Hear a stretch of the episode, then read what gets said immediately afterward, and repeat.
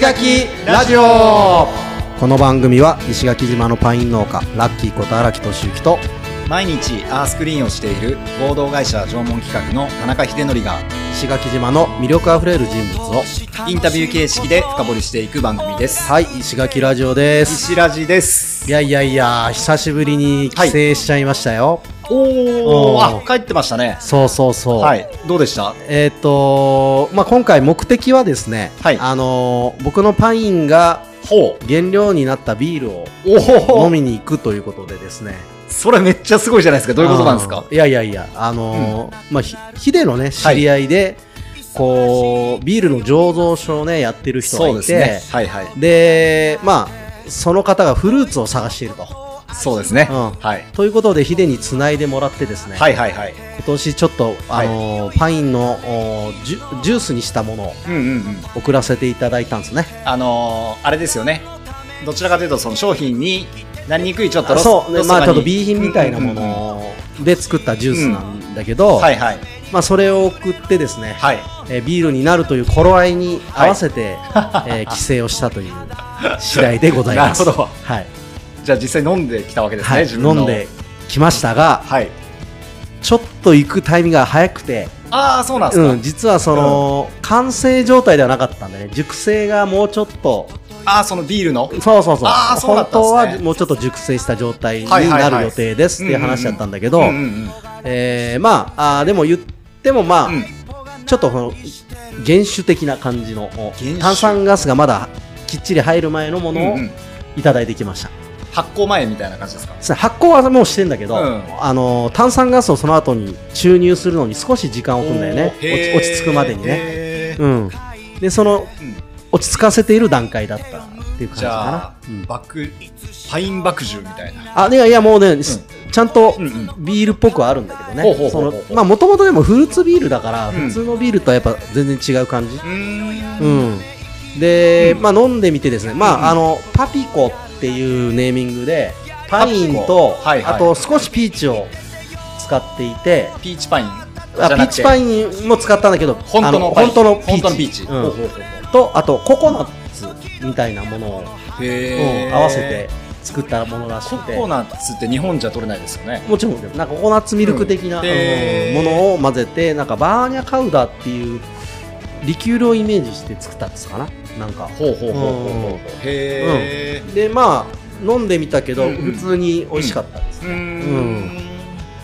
もうそろそろはいお店に多分出てるんじゃないかなちょっと確認してないんだけおど店はまあ東京ですよね東京スモーク、えっ、とねスモークあなんたらブルワリー忘れちゃったなえー生ちゃんブリューイング生ちゃんブリューイングっていううん醸造者、醸造所が作っている、そうん、やつなんですけど、うんまあ、これが、うんうん多分おそらく出てると思うので、はいはいえースモークビアファクトリーだ、スモークビアファクトリうん、ー燻製もねやられてる燻製のお店なんでそうねそうそうそう燻製と、うんあクラフトビールのお店なので、はいはいまあ、クロクラフトビール好きはですね、うんうんまあ、よかったら僕のビールをお飲みに行ってみてください、はいまあ、ぶっちゃけねその量300リットルしか仕込んでないからパインがですかあビールあがビール、おうーん、だからその意外とすぐなくなるらしい、 1000本ぐらい1000本というかまあ多分ほとんど足るああそうかそうかそううかん生だるでってことかそうそうそうそうそうかそうかそうかんなので、はいはいえー興味ある方はぜひ、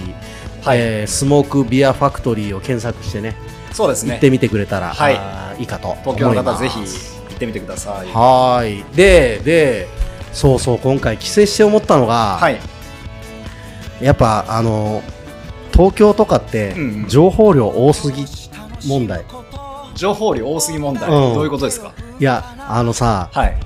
例えばよ、うん空港着いてから目的地行くまでの電車とかをはいはいは調いべたりとか、はいはいはいはい終帰ね、飲んでて、うんうん終電調べたりとか、うんうんまずそういう情報もいっぱい得ないといけないしあと車運転してても、うんナビを見たりとかその、うんうん小冊見たりあともうこう車のスピードが速かったりいあそれはでも まあまあねや石垣住んでると、はいそんなに情報処理してないなっていうのにああすごい気づいた今回。まあまあそれはあるでしょうねうん、だからそういう情報処理はあんましてない。そうんの、生活に関わることというか、うんうんうんその、ほら、例えば物を考えたりはするから、はいその、そのためのインプットの情報とか収集したりはするんだけど、なんかこう、生活するのうんに、そんなにうちら、こう、情報処理してねえな、こっち楽だなっていうふうに、めめちゃめちゃ感じた、今回。いやーでもまあね僕たちも都会での生活もしてはいはい。てましたけど、うんうんうんやっぱり目の前のことを処理していくだけでいっぱいいっぱいでしたもんね。そうなんようね。んいや、だから、うんだから楽なのかなと思って、石そっ垣かそっかそっか。ちょっとそれを感じちゃいました。いや、まあ、もう、もう戻れねえぞっていう感じね。はいはいはいはいはいまあずっと前から思ってはいるんだけど。うんなんかなんか僕も今ちょっとねいろいろこなしきれてないっていうか、はいはいはいはいはいあのーうん仕事みたいな周りからの情報っていうよりうんも、うんうん自分が処理しきれてなはいいとはいいうか、はいはいなるほどなるほどなんかそういうところがあって、うんうんやっぱりその多分都会にいてうも、ん自分が何の情報を取るかとか、はいはいはい。多分誰と何をするかとか、はいはい。そういう主取捨選択うんうん。じゃないですか、はいはいはい。だから多分僕らが10年前とかね、うん7年前とかにうん都会にいた時よりも、はいはい多分もっといろんないろんな情報のうん。ソースが増えてきてるっていういかや、そうね。ね、音声もそうだしもうもうそうそう映像もだからし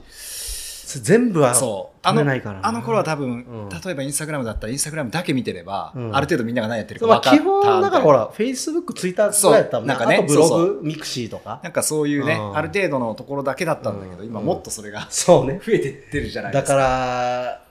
すごい偶然な出会いもあるよね。そうやってなんかそねうそうそうめちゃそめちゃうねそう。うんし、なんかやっぱどの情報を取っていくのかそうみたいなところがすごい大事な時代にはなってきたのかなというう。ん発信もね、うんどうやったらうまくできるかそうとね。か、うんなんかね、そういうのをちょっと自分も考えるタイミングだったかうら、んうん、まあまあ、情報というところで、そうですね東。京は情報多いぜ という印象でした。はいはい。というわけで、じゃあ本編いきます。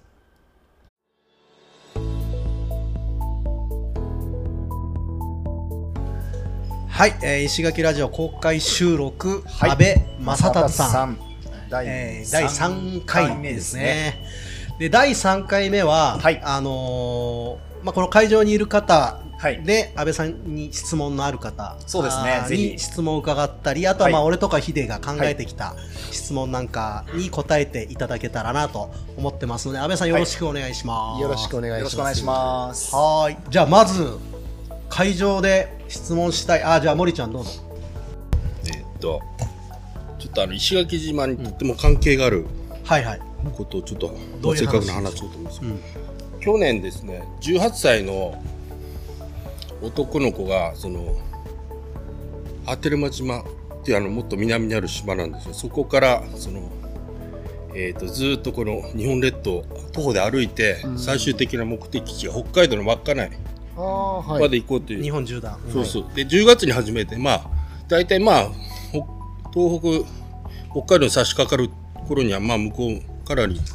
玄、玄関期というか寒い時期で、あで、まあ、前もってその、なんだ、クラウドファンディングで資金を集めたり、まあ、さっきおっしゃられてた、その、なんだ、浅草ね、人力車、はい趣味、あの、体力トレーニングで実益を兼ねてってことで、彼もなんかあの、東京でウーバーイーツやって資金を貯めて、その、まああれ、ね、あの、自転車こいだりするーあから、自転そ車れです。うんそういうのもあの自分で計画しててやってたらしいんです。はいはい。で結構あのあ沖縄の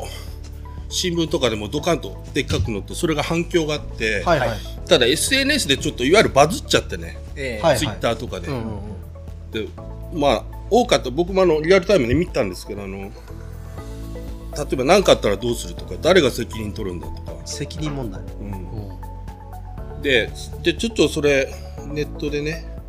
で結局わずか数日で、うんはい確かもう石垣に来た時点でそういうもう火がついちゃったんではいでさらにあのなんだ2チャンネルのあのひろゆきもあ取り上げたりして、はいはいむっちゃなんか世間に広まったんですよ。えうんーで最終的に彼がインスタグラムで発表したんですけど、はいはい。はいそれこの挑戦はとても不名誉であり最低な行為だと思いますというふうにね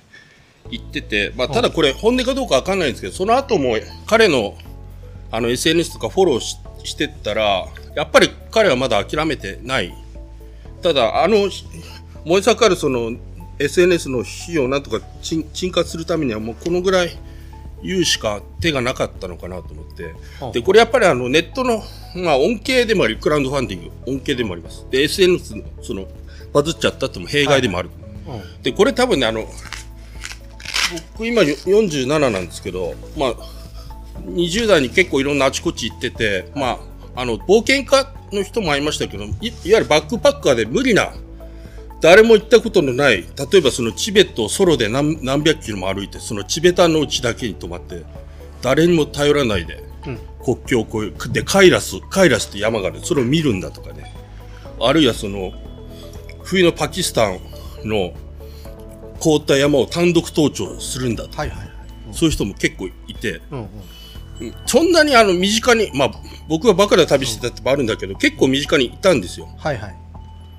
で、とそれがそ当時の、若、若さよりのできることってあるんですかば、バカ、バカなんですはっきり言って何も考えないで、この、はい目標があって、その、プロセスも考えないで、とにかくやりたいことやっちゃうみたいな。はうんうんうん。それがその、18歳にして、その SNS の言ってる、どこの誰かもわかんないような匿名の人たちのことを気にして、その人生の可能性をね、あの、自ら否定するようなことってどうなのかなと思うんですけど、それについてどう思われますかなるほど。その彼は僕も結構炎上してた時に話題では見ましたし、彼今、確か歩いてるんじゃなかったですっけど、ツイッターであ、今、なんかね、今どうだったかななんか歩いてるような感じ今が現在歩しいましてたるのねかな僕も彼のやつツイッターフォローしてると思うんですが、多分別個で作ってたやつなんですけど、まあそうですね、かわいそうだなっていう感じはしますけど、うんうんっていうのはやっぱりその、いわゆるネットの弊害とか被害的な。まあコロ、コロナとかいろんな状況も加味されたと思うんですけど、安倍さんそういう SNS の対策というかい炎上しないように気をつけてることとかってあるんですか、うーん特にないですけどね、好きなようにやっ てる。あ多分あ行ってくる人とかたまにいるんですけど、あ、はい。まずあの、なんか行ってくる人たちに対応してる時間は僕はとてもないので、はいはいはい。もう僕のことをやっぱり応援してくれる人に時間を割く。はいなるほどだから僕が思うのは、例えばその、その若い、まあ、そこまで若い時に思うのは難しいですけども、本来はその批判してくれた人たちを相手にするよりも、うんクラウドファンディングをやったこととかもいろいろ言われると思いますが、それ出してくれた人たち、応援してくれた人たちのことを大事に、うんあのすることが必要だったんじゃないかうんなとは思いますね。うんあの自分のやってることが最低だと言ってしまえば、同時に応援してくれてる人たちのことも同じようにうん言ってしまうことになるので。ですね。うん、そう確かに確かに。うんまあ具体彼がこの言葉聞いてくれてるっていう。そうですね具体的にはどんなことができそうって考えます安倍さんだったらそういう時えっと彼に対してですかそうですねか彼がもし安倍さんが彼みたいな立場だったとしてはいえ僕が彼の立場だったうんとしたら、はいどんな対策ができそうだったかなうーんまあ来るものは基本全部あの無視といったらなんですけど放置ですよね放置、う、うんんあの殴ったら殴り返されるのが当たり前なんでなるほど 答えないみたいなはい感じですねあと、まあ、難しいけどやっちゃってもよかったと思いますけどねあそのまんまはい、うん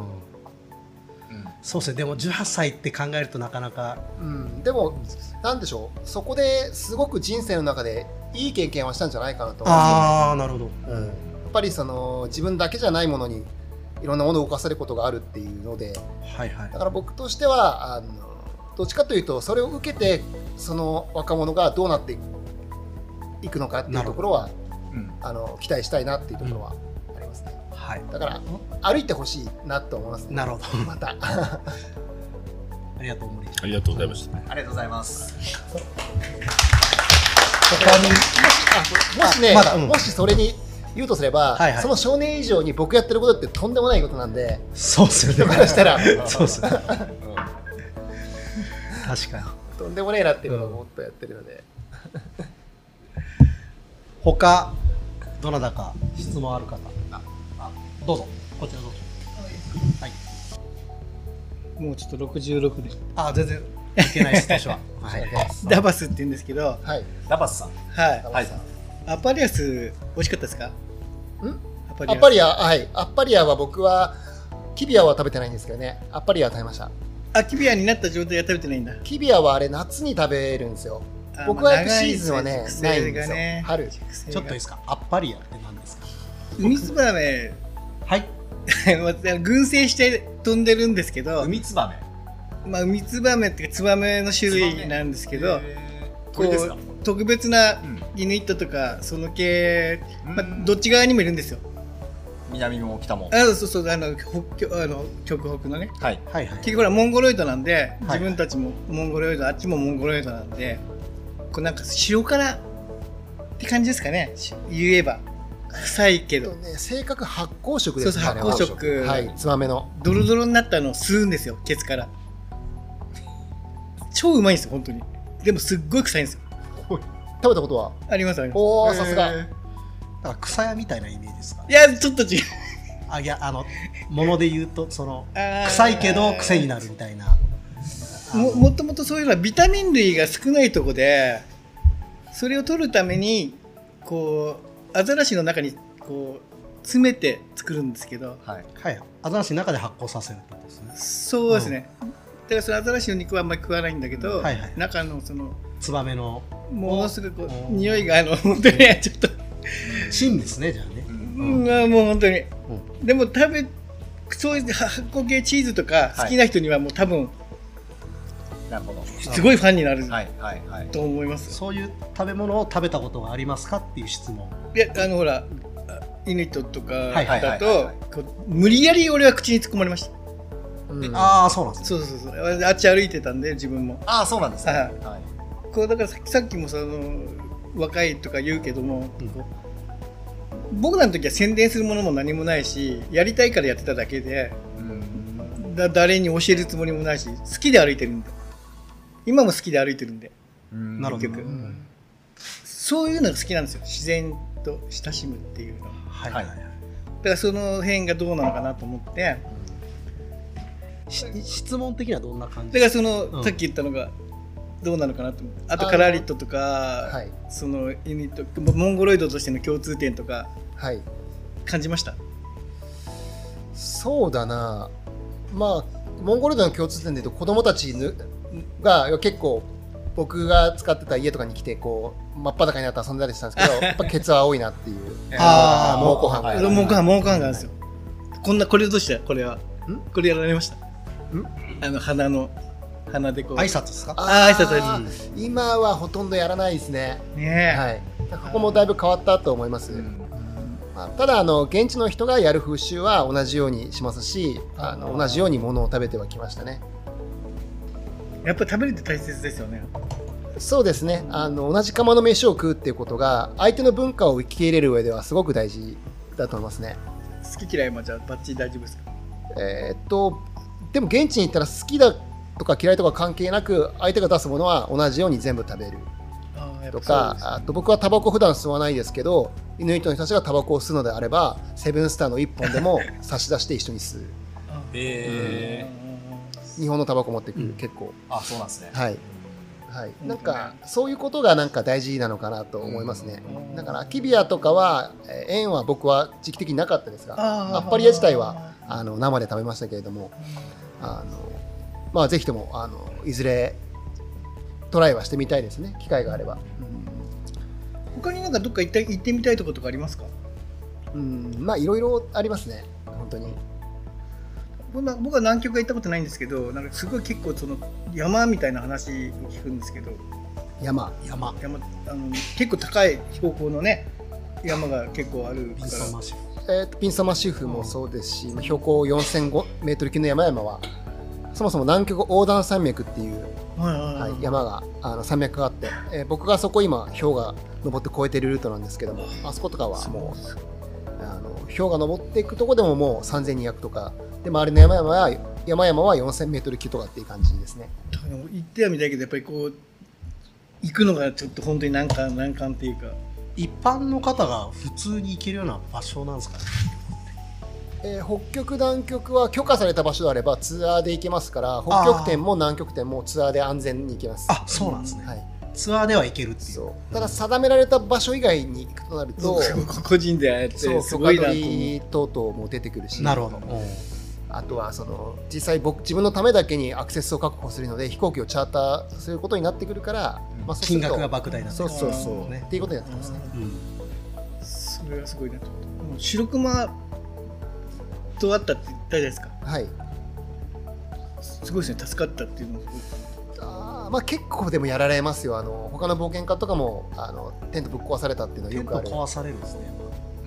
壊されるというか、多分興味があって、ああのつつくだけなんですけうど、んすごい爪がついてるので、はいそれで破いちゃったりするだけだと思います。僕、知ってる限り、ぼ白熊に殺された冒険家知らないので、あーそうなんですね。じゃあは人には興味ないみたいな。あんまり人肉にとか。よっぽどのことしてない限り、なるほ僕らは僕らで冒険家も銃持ってますし、ど。なるほど。あーはいうん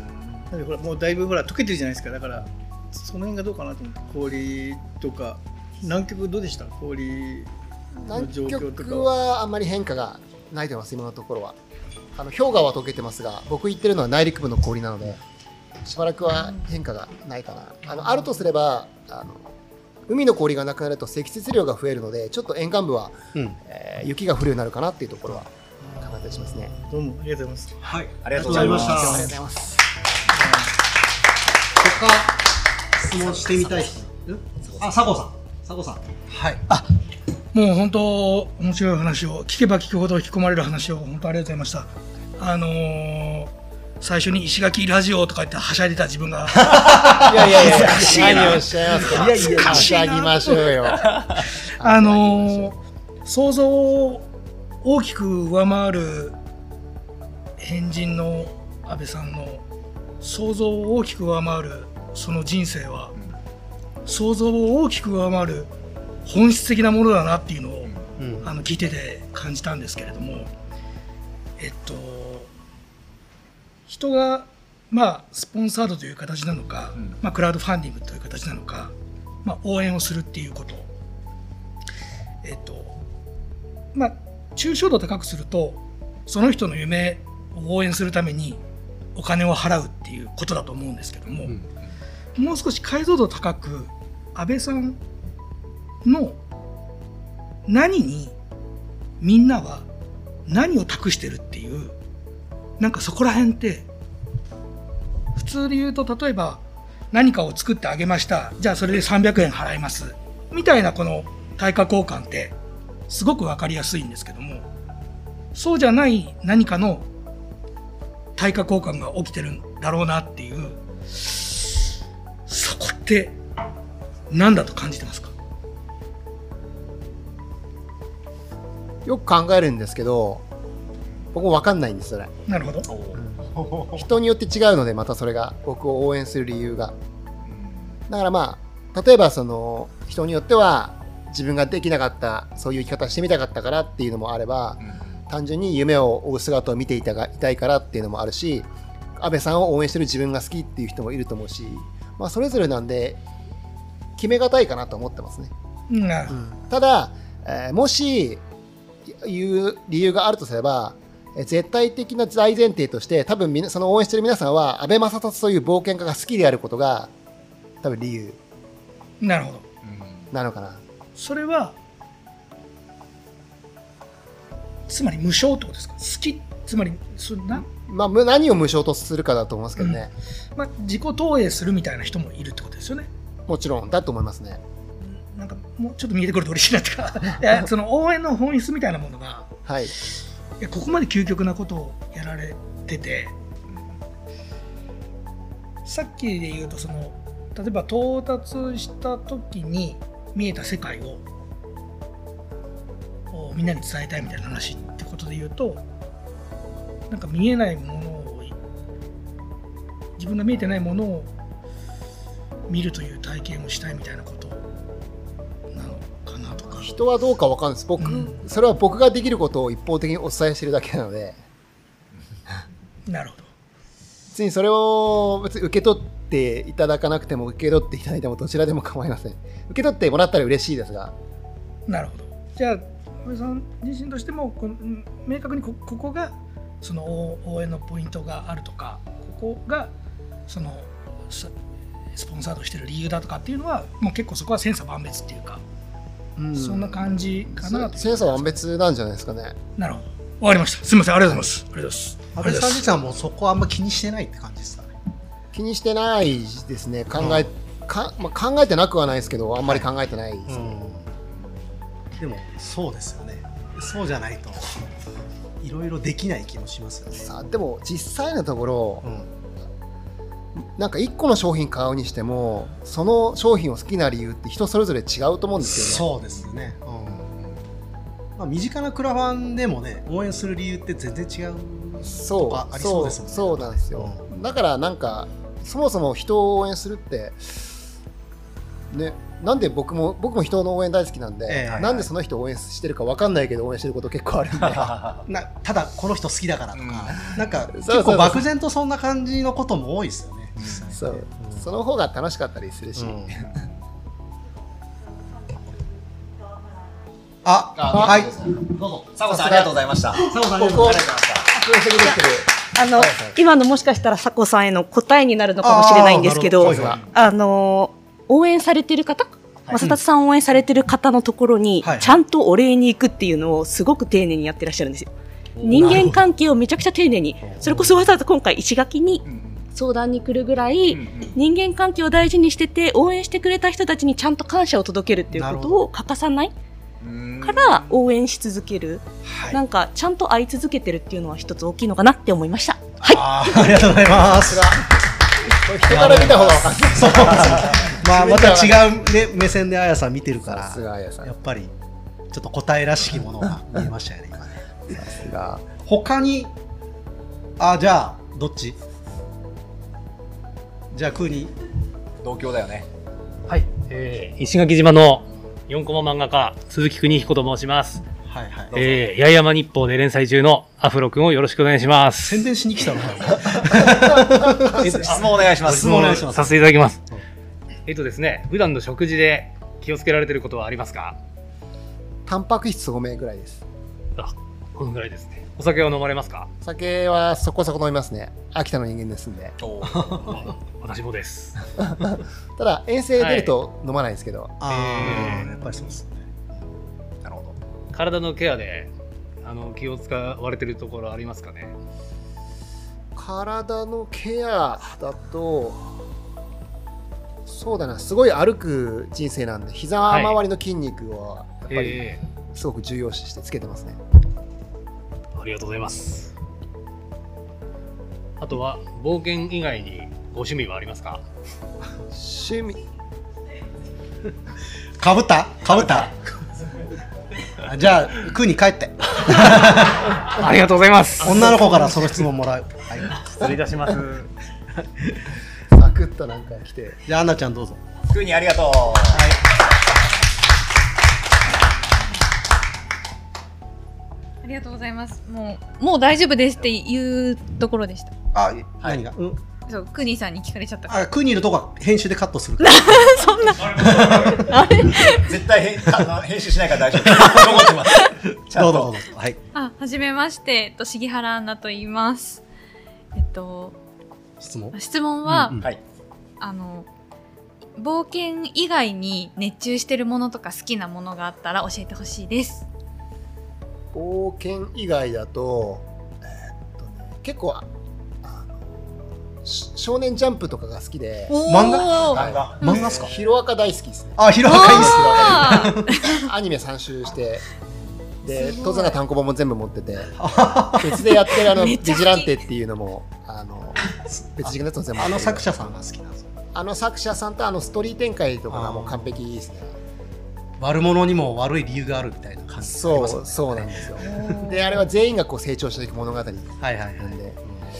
がまあすごく好きだったりとか、あとはあの楽器で篠笛をやるので忍は笛い竹篠岳でできたはい。もともと神社がすごく好きでほうはい、人力車引っ張っておうおう日本全国の一宮っていう神社を走ってはいはいお祈りして回ったことがあって 6400km わあすごい。すごい。その時に神様に何かできないかと思って始めたのが忍笛でそうなんですねあ外国とかにも竹なんで、はいはいはいあのどこにでも軽くて持っていけるっていうのでなるほどすごく好きで日本人らしくてうんしかもその伝統があるものなんですごい好きでやってますねすごいやっぱり思いがあるから力があるんだなっていうのを今までのラジオを聞いててもすごい感じました。そうだよね、やっぱ大事にしてるもんねいろいろはいな日本思いね、うん神社を回ることでやっぱこうなんか日本文化として何か自分がみたいな、すごい丁寧だなって、ありがとうごあざりいがとうございま。ますすありがとうございますあいい質問よかった出てきましまだあるあと一個ぐらいなければひひひである僕使ったもんたあのちょっとだけい教えてもらってもいいですかもちろんあのー冒険中のお食事はい食事ってどんなものを食べながら冒険されてるんですか今やってる南極だと、はいあの主食のうちの一つがバターでバタはい、1日1パック 200g 食べるのが義務ですー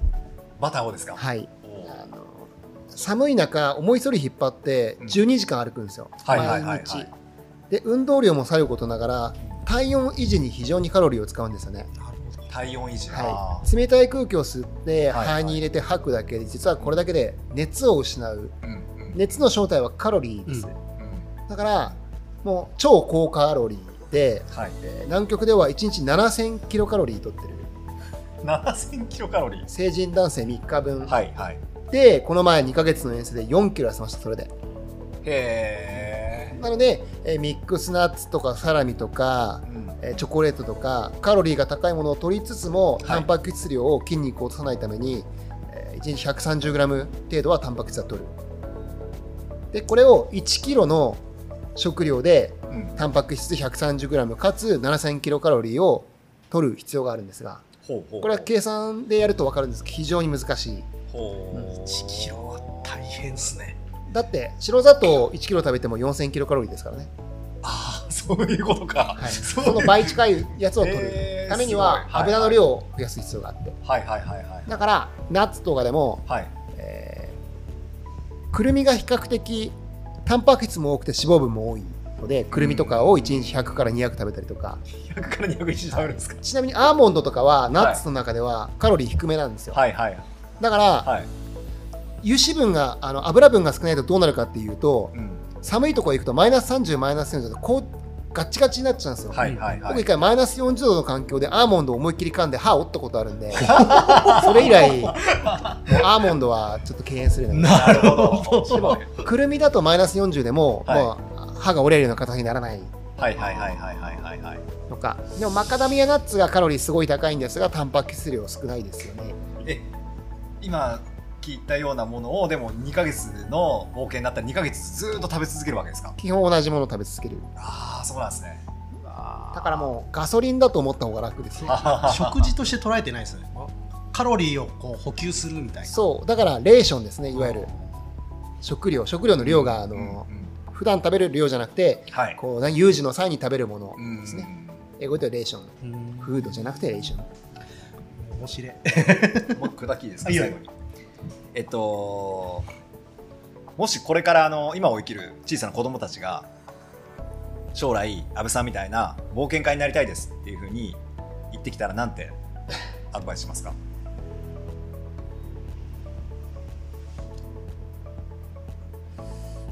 やってみたらくらいじゃないですかやっぱそうですか、やめやってみてやりたくないと思ったらやめればいいし、とりあえずやってみたら、ありがとうございます。じゃあ最後に、はい、しょうもないこと聞いていいですかどうぞ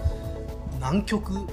トイレどうするんですかあー 大事なの出ましたねあーそっかこれだけで30分語れる 自信がありますが、えー端的に言うとあのある程度南極点に近くなると台は持ち帰ってきてますああそうなんですね、はい分解されないからってことですえー分解さまあ、そういう条約があってあーそうなんですねはい、でも南極点まで100キロぐらいのところまでは、えー基本的に台も小も置いてきていい大丈夫っていうルールにとあの沿ってやってますねそんなルールがあるんですね、ただ、えー南極も一応ベースキャンプみたいなテント村があったりとか、はいはい昭和基地っていうものがあるんですが、はいはいあの辺は大も小も持ち帰るかろ過して何かに使うとかっていう方法を取ってます。そう基地というものに関してはそうですね、基地だったり、はい、民間のベースキャンプとかに関しては。これちなみにそのなんで南極点の近くはそれを持ち込めないという状況になってるんですかうーんその辺がもうちょっとなんか、うんえー環境条約が厳しくなるんですよね、南極点に近づくと、もっともっとそこをあの昔の通り残してほしいっていう感じの流れがあって。そのなんでっていうのはこうものすごい明確な理由ではなくどちらかというともうそこをなるべく保存したいっていうそうですね、まあ諸説あるんですけどね、あそこ南極点にアメリカの観測基地があるので、多分あそこってドローンも飛ばしちゃいけないし、まあ何かしらの事情があるのかもしれな。ないるほどだから南極はいろいろすごい基地があるとか都市があるとか、そういったそあの説も生まれるんですよ。なるほど入れない地域がた くさんあるから。 あーちょっと軍事的な部分でもね結構重要な場所なのかもしれないですねまあでもね、あ推測の範囲は出ないですけれども、まあ基本的に南極というのは国際法である南極条約で軍事目的には使っちゃいけないし、試験開発にも使っていけないという大前提のもとに成り立っているので、まあもしかしたら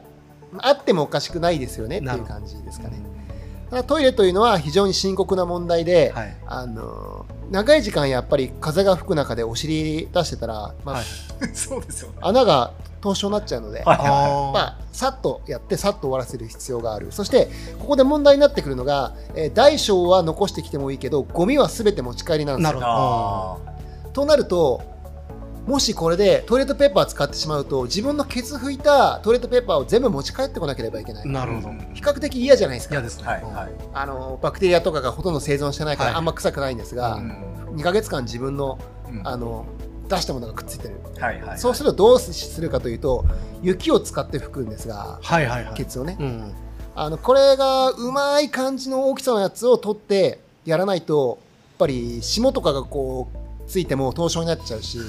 それの見極めというのが非常に大事です ね。そこのなんかスキルがあるんですそうねですねあのそれはすごいよ。 10年間ぐらいこの北極南極に通ってきて気づいたことは、えー程よい手のひらぐらいの大きさの3つの氷の塊を作っておいてですね、はいはいそれで3回に分けてさっさっさってやるのが一番そのいいかなっていう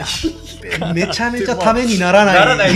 ノウハウをありがとうございます。どこでも使えないノウハウじゃないです本当にいやいやあいやいやあのスキー場に行ってあどうしてもトイレがやしたあーそっかいっていう時にはやっぱり今の話を思い出していただいて拳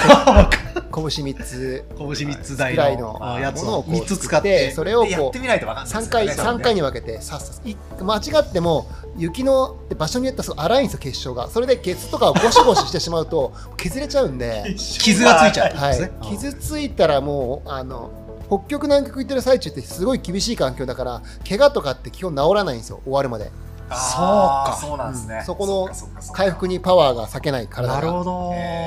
だからそういう状況なんでやっぱり一個一個傷をつかないようにとかっていうふうに大事に大事にあ の拭いてあげることがやっぱりそこまで目を配る気を配るということがやっぱり大事なことなんじゃないかなと思トいますイレから伝わるね、いろいろ。 面白いですね、リベラルアーツだ。 はい、というわけで、もう結構いろいろお聞きしてしまったのそで、うですねはいそろそろ終わりたいと思いますけども、安倍さん、最後にどうした感想というか、あー楽しかったですね楽しかったですかあーはなんかこう、普段あまり話せないことを話してもらえたらいいなと思いながら、雪女の話とかめっちゃ良かった な。ああれはね、やっぱりあのー石垣ラジオだから言えるっていうところもあって、ああんまりこう普通にあのーなんか普通の一般のところとか講演会で言うと怒られかねない。まあそうです よね。あのちょっとジェンダー的な問題に引っかかる可能性もありますからね。のやつなん で、まあそういう、まあ、ギリいけるかなっていうところで話したりとか、なるほどはいはいはいなんか本当に楽しくあできたのが良かったなって感じです。いやもう本当ありがとうございます。で、まあ本当あのーねせっかく安倍さんとはいお知り合いになったんで、そうです僕ねらもね、はいあのー告知と手伝いのことをね、もうこれから協力していきたいと思いますんで、もうぜひあの年明けにそうですね。いい報告が聞けるのを楽しみに待ってますので。その時もちょっとあのあーやさんに召喚してもらいましょう僕を。ああマジっすかそうですねいいですねはい。はいあーやさんの言葉とあれば僕はもういつでも長谷さんじますので。じゃあまあ今度はもう普通に遊びに来ていただいてなんか絡めますそうですねねそうですねまたぜひお会いしたいと思いますので、はいはいあの石垣遊びに来てくださいありがとうござ本います日はどうもありがとうございましたありがとうございました阿部正達さんでしたありがとうございました